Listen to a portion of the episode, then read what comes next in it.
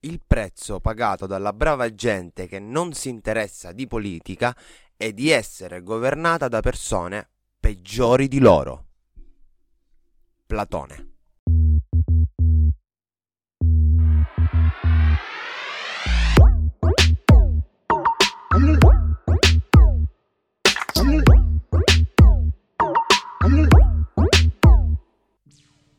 Buongiorno e buon lunedì amiche e amici, Gab qui per voi dai microfoni di Green Stuff Blog per un'altra puntata del nostro podcast Deep Green, fuori ogni mattina dal lunedì al venerdì sul nostro canale Spotify. E se non vi siete ancora iscritti al canale, beh allora fatelo e attivate anche la campanella per non perdervi nessun prossimo episodio di Deep Green. Ora, prima di cominciare il podcast di oggi, ho da fare una piccola precisazione. So che avevo detto che mm, da quest'oggi sarebbero ripartiti, insomma, i, ehm, i podcast anche in versione scritta, insomma, con, mm, con la versione scritta disponibile anche sul nostro sito web, però... Però diciamo che il nostro essere busy continua, anzi, mh, mm, insomma, b- vabbè, poi alla fine, insomma, il podcast è audio, quindi ascoltatelo, ascoltiamolo questo podcast che è, è insomma un formato che rende anche più facile la fruizione dei contenuti perché non dovete stare lì insomma a leggerlo ma potete semplicemente metterlo in play, ascoltarlo e continuare a fare quello che stavate facendo. Detto questo, io non so, eh, dipende ora dalle insomma dipenderà dalle situazioni di volta in volta quando riuscirò anche a poterlo scrivere, il, um, avrò anche il tempo per poterlo scrivere, io lo farò, lo farò senza, senza dubbio. Eh, perché, sicuramente, perché ovviamente è un servizio insomma che mi piace eh, mi piace insomma dare a tutti quanti voi. Ma eh, quando non è possibile insomma accontentiamoci della, del formato podcast che sicuramente è molto comodo. È un formato fresh come si, vuol, come si suol dire sulla wave e tutti quanti ne parlano perché fondamentalmente come dicevo prima ha la sua comodità. E quindi andiamo andiamo nel podcast di oggi. Ecco un'altra premessa.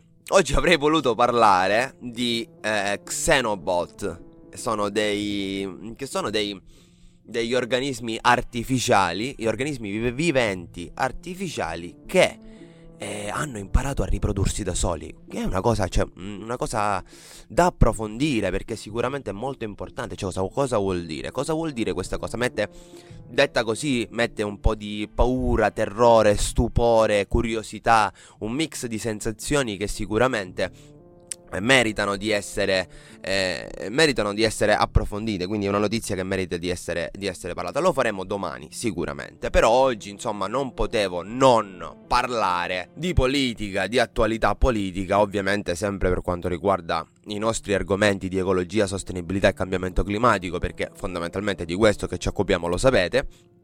Non posso non parlare di quello che eh, ha combinato il ministro Cingolani negli ultimi giorni. Ora partiamo dal principio. Io già nel, nella prima settimana del podcast avevo parlato di nucleare e avevo detto proprio che volevo parlare di nucleare perché proprio in, questi, in queste settimane si stava parlando nell'Unione Europea della tassonomia UE, cioè del, mm, insomma, delle strategie che l'Unione Europea vuole implementare nella transizione ecologica. Quale tecnologia può essere definita rinnovabile? Quale tecnologia mh, mm, è meritevole di finanziamenti e di sviluppo per affrontare la transizione ecologica? Sono queste le domande che si sono fatte eh, in Commissione europea per cercare di tracciare, diciamo, una rotta Uh, quanto più uh, so- ovviamente sostenibile, ma che sia anche celere nella transizione ecologica e quindi nella decarbonizzazione.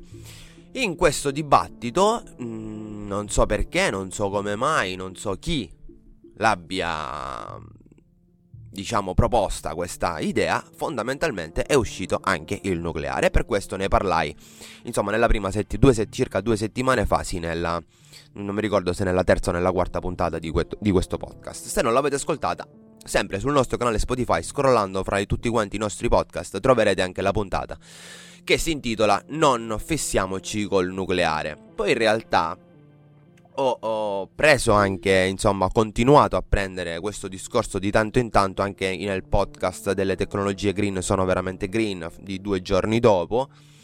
che, eh, che, ho strutturato quel podcast proprio perché avevo dato insomma una, un, un, un, nostro ascoltatore mi aveva fatto delle obiezioni su, appunto sulla materia del, naturale, del, del nucleare scusate e quindi io ho risposto a quelle obiezioni creando proprio un contenuto ad hoc nel podcast questo qui che vi ho detto eh, andateli tutti quanti a vedere facile era eh, le tecnologie green sono veramente green o una, una roba del genere insomma lo potete trovare sempre sul nostro catalogo Spotify Cosa è successo adesso? Perché oggi continuiamo a parlare di Cingolani? Beh, perché Cingolani, Cingolani in Unione Europea, cioè, allora, chi è Cingolani? Cingolani è il nostro ministro della transizione ecologica. Ne abbiamo già parlato in maniera molto critica, eh, an- ancora prima del podcast, prima che iniziassimo il podcast di Deep Green, ma anche nel podcast stesso di Deep Green, quando abbiamo analizzato per esempio la COP26 e quello che l'Italia sta facendo cosa sta facendo? Fondamentalmente per quanto riguarda la Coppa 26 abbiamo detto che è stata una è stato, l'Italia è stato un fantasma, un co-host, perché era anche co-presentatore, co-organizzatore dell'evento, ma è stato fondamentalmente un fantasma.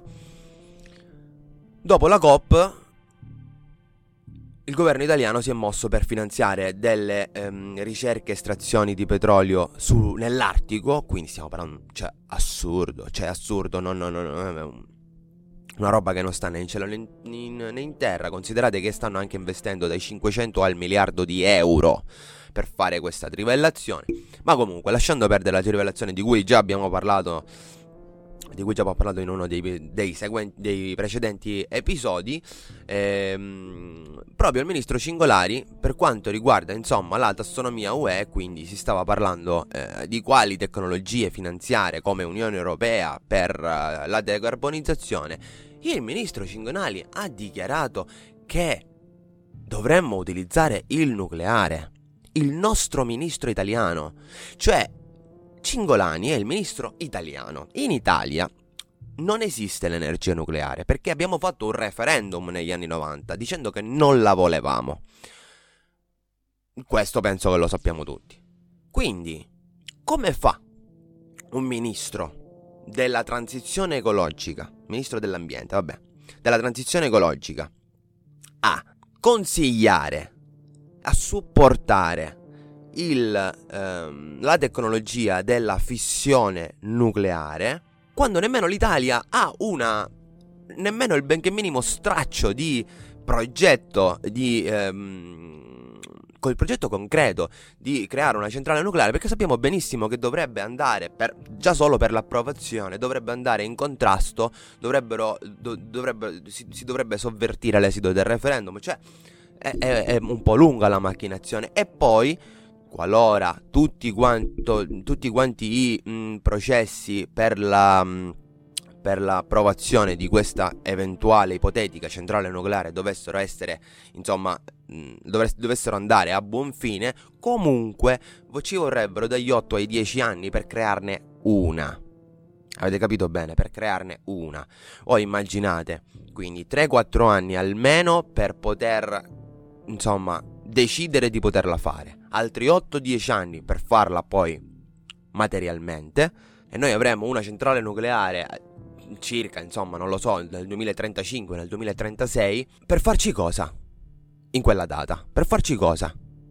Cioè, spenderemo, investiremo un sacco di energie, soldi, eccetera, per investire su una tecnologia che sarebbe forse pronta fra una quindicina d'anni, tralasciando completamente l'obiettivo a medio termine del 2030, perché ovviamente non potrebbe essere considerata nell'obiettivo del 2030, quando, come ripeto, in Italia il nucleare fondamentalmente non lo vogliamo, non lo vogliamo. Esistono altre nazioni all'interno dell'Unione Europea che hanno il nucleare, come la Francia e la Germania. Ma sapete una cosa? La, non tanto la Francia, che anzi la Francia vorrebbe continuare, credo, a investire nel nucleare, ma la Germania, abbiamo creato proprio, abbiamo fatto un podcast dedicato alla Germania, come stanno affrontando con il nuovo governo a trazione verdi la transizione ecologica in una maniera, devo dire, seria ed egregia, con una visione d'insieme, la Germania cosa sta facendo? La Germania sta smantellando progressivamente le proprie centrali nucleari perché non le ritiene in linea con la transizione ecologica. Come è giusto che sia. perché non può essere considerata una tecnologia rinnovabile, una fonte di energia rinnovabile. Non mi dilungo, non mi ripeto, l'ho già detto, la devi guardare, la devi ascoltare i, i, i, podcast, i podcast precedenti. Per quale motivo? Per quanto mi riguarda, ma non solo per quanto mi riguarda, insomma in maniera abbastanza scientifica, la, uh, no abbastanza, scusate, in maniera scientifica non può essere considerata un'energia rinnovabile, perché proprio la definizione di energia rinnovabile è un'altra cosa. Non c'entra niente con la fissione nucleare. Altra cosa, altra cosa, e qui lo dico per la prima volta, altra cosa completamente diversa è la fusione nucleare. Ma quella è una tecnologia che ancora non esiste. È una tecnologia che probabilmente sarà pronta fra 10-15 anni. E quindi possiamo parlarne, anzi sicuramente ne parleremo nelle, nei prossimi podcast di fusione nucleare perché è una, è una cosa totalmente diversa dalla fissione nucleare, to- proprio to- totalmente diversa dalla fissione nucleare. E lì si potrebbe ragionare, si potrebbe ragionare su, anzi le, le possibili applicazioni sono moltissime. E, ed è una tecnologia che sicuramente merita di essere approfondita perché il suo potenziale, qualora dovessimo riuscire ad imbrigliarla, è veramente infinito. Quindi la, fiss- la, la, la, fissione nucleare non è un'energia rinnovabile, la fusione nucleare invece lo è, attenzione, è rinnovabile la fusione nucleare. Ovviamente ne parleremo più avanti, anche perché comunque, come dicevo, questa tecnologia ancora fondamentalmente non esiste, quindi sono solo chiacchiere. Ma tornando a Cingolani, lui ha dichiaratamente espresso sua, il suo parere favorevole all'utilizzo, all'inserimento dell'energia nucleare, ma non solo dell'energia nucleare, anche del gas, nelle energie rinnovabili. Ora, questo è soltanto ed esclusivamente, ragazzi, qua lo dico e qua lo affermo, un assist alle lobby del nucleare e alle lobby del gas, cioè alle lobby petrolifere. Che si stanno tra l'altro ponendo, insomma, in una veste diversa perché hanno fatto 30 anni di negazionismo climatico spendendo anche milioni, facendo mistificazione della realtà, pubblicando fake news, eccetera e nessuno ancora, voglio dire, sì vabbè eh, c'è un, pro- un processo in corso per la Exxon a New York, però nessuno si indigna palesemente di questa cosa. Dov'è questo, questo, questo sdegno nel mainstream, nei media nazionali ed internazionali nei confronti delle aziende petrolifere? Dov'è? Non si vede. Adesso cosa stanno facendo queste aziende petrolifere? Stanno cambiando immagine. Adesso si pongono non come aziende del fossile, ma come azienda della decarbonizzazione. Loro loro che inquinano, ragazzi, siamo alla follia. E il ministro Cingolani gli ha fatto un assist allucinante in Commissione europea, consigliando di inserire che poi è una mossa strategica anche per l'Italia, cioè cambiare tutto per non cambiare un cazzo fondamentalmente, perché il 60% dell'energia in Italia deriva dal gas. Cioè ci stiamo rendendo conto? Cioè, una, inserendo il gas, inserendo il gas nella tassonomia UE per l'energia rinnovabile, con qualche accorgimento di emissione di CO2, noi avremmo fatto la nostra transizione ecologica e saremmo a emissioni quasi zero. Ma, ma, ma, ma di che cazzo state parlando? Cioè, cioè quest'uomo, io, io, io, non parlo dell'uomo perché comunque è un professionista, è uno scienziato, un ricercatore che nel suo campo sicuramente io ho anche visto ascoltato alcune sue eh, conferenze e devo dire che sicuramente nel suo campo è una persona molto preparata. Ma cosa c'entra con la transizione ecologica? Il ministro Cingolani, che cosa c'entra con la transizione ecologica? Non c'entra una minchia, ragazzi. Fatemi essere. Io non voglio essere scolire. Vabbè, che è esplicito questo, questo podcast. Ho scritto esplicito perché proprio non volevo, cen- non volevo autocensurarmi quando mi scappa il nervo. Però che cacchio, va. Cioè, di cosa. Di che cosa stiamo parlando? Quest'uomo, quest'uomo non ha niente a che vedere con l'ambiente, con la sostenibilità, con la transizione ecologica. Tra l'altro, tra l'altro, cioè si lascia proprio è incommentabile, è incommentabile perché questo è uno schiaffo questo che, appena, che, vi ho appena raccontato che ha fatto il ministro Cingolani alla Commissione europea, quindi consigliando sia nucleare che gas, è proprio uno schiaffo non solo al, alla scienza, non solo alla scienza, perché si sta cercando di aggirare attraverso delle norme e far passare per green cose che non sono green, ma è uno schiaffo anche popo- al popolo italiano, che si è espresso diverse volte, con, con chiarezza. Cioè, io non ricordo adesso i dati del referendum sul nucleare, ma ricordo che sia stato un plebiscito, o sbaglio? Ricordo che il nucleare non lo voleva praticamente nessuno in Italia, o sbaglio? Non sbaglio. Il nucleare lo vogliono soltanto le persone che ci vogliono investire su per farci grano. Ragazzi, è quello il punto. Non c'è un, un, ideale di transizione ecologica, non esiste un ideale di transizione ecologica per quanto riguarda il nucleare. Io non smetterò mai di dirlo. Gli ambientalisti che vogliono il nucleare ha, dovrebbero ripassare. E ci sono, e ci sono, e ci sono tanti ambientalisti che parlano di nucleare in maniera favorevole. Dovrebbero ripassare il concetto, la definizione di energia rinnovabile e magari capirla un pochettino meglio. Beh, detto questo, detto questo, noi chiediamo, noi crediamo, non chiediamo perché voglio dire, non è che siamo qualcuno per poter dire chiediamo le dimissioni del ministro Cingolani, siamo soltanto dei semplici cittadini che siamo abbastanza incazzati ed indignati, no? Abbastanza cittadini incazzati ed indignati per una politica inconcludente, per una politica inetta, senza visione, senza polso e che si lascia come una bandiera trasportare dai venti delle lobby. Questa è la politica del governo italiano nei confronti della transizione ecologica. Tutto il resto è chiacchiere e propaganda, ragazzi. Ma ve ne voglio raccontare un'altra, perché non è solo questa che ha fatto in questi giorni Cingolani. Cioè, pare strano, pare, pare assurdo. Dici, mica, un'altra? Eh, quante ne combina questo tizio? Ma non si sta ma, eh, un pochettino calmo. No, perché lui va come un treno dicendo cazzate su cazzate. Ora, mentre in Commissione europea ha favorito sia gas che nucleare nella tassonomia UE, ha parlato al uh, Parlamento italiano di un problema che esiste in Italia per quanto riguarda la popolazione dei lupi. Ora, non so io non so se vi ricordate, ma diversi anni fa il lupo in Italia rischiava l'estinzione.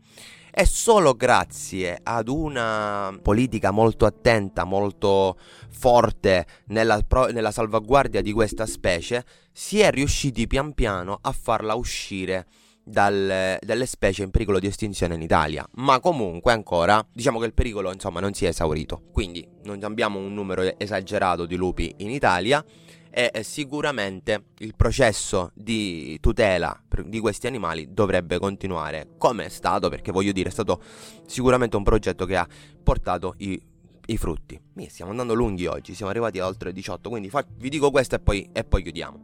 Vi dico questo e poi chiudiamo. Tra l'altro sono stato molto proprio di getto, l'abbiamo fatto questo podcast oggi perché no, mi sentivo ispirato.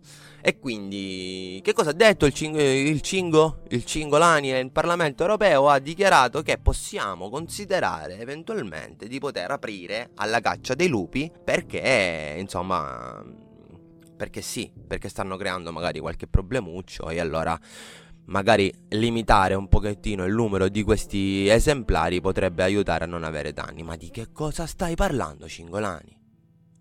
Buttare al vento un progetto di tutela per quanto riguarda il lupo? Cioè che politica è? Cacciamo i lupi. Tra l'altro noi siamo sostenitori del movimento abbattiamo la caccia, del referendum la aboliamo la caccia.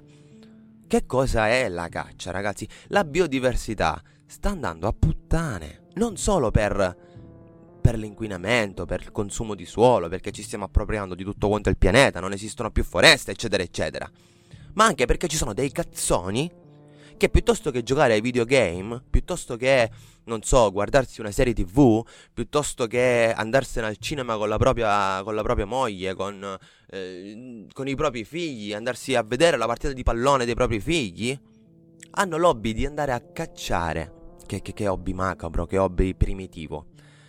E non mi interessa se qualcuno che è calciatore si può, si può indignare. Non me ne frega un cazzo. È una persona primitiva.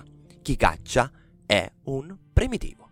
Perché ci siamo evoluti da allora. All'epoca, magari, l'uomo, l'uomo primitivo ovviamente non aveva il. Non aveva il supermercato sotto casa, non aveva il panificio, che, cioè non aveva niente, ovviamente, ovviamente la natura, insomma, l'uomo selvaggio si adattava per la propria sopravvivenza. Se fossi stato io, se, avessi, se avessi vissuto nel Paleolitico, probabilmente sarei stato un calciatore. Anzi, sicuramente sarei stato un calciatore. Ma io non sono nato nel Paleolitico. Io sono nato nel 1989. E voglio dire, chi nasce prima dell'89, chi, nasce, chi è nato dopo dell'89, fa poca differenza. Viviamo nel mondo moderno, nel mondo civilizzato, nel mondo dei servizi, dei beni e dei consumi. Che cazzo vai a sparare agli animali che già stanno soffrendo da migliaia di anni per colpa nostra? Tra l'altro, tra l'altro, quanti incidenti causano i cacciatori con le loro pistole, con i loro fucili? Quante volte vengono ferite persone, quante volte vengono feriti animali anche domestici, quante volte accadono incidenti per questa motivazione. Andatevi a cercare dei dati, io non ve li dico, andateli a cercare voi. Così magari se non avete firmato la petizione aboliamo la caccia, magari dopo aver visto qualche dato a firmarla la petizione per fare questo benedetto referendum. Bene amici, la puntata è stata lunga, oggi è stata lunga. Va bene, ma insomma, ogni tanto ci sta, dovevo sfogarmi. Oggi era un pochettino, infatti sono andato diretto, non ho so proprio, era, era, proprio qualcosa che mi sentivo di pancia. Va bene ragazzi, vi ricordo di, eh, ehm, di seguire il nostro canale Spotify per, e, e di accendere la campanella per non perdervi i prossimi episodi del podcast di Deep Green. Gab qui per voi, da Green Stuff è tutto. Let's spread green!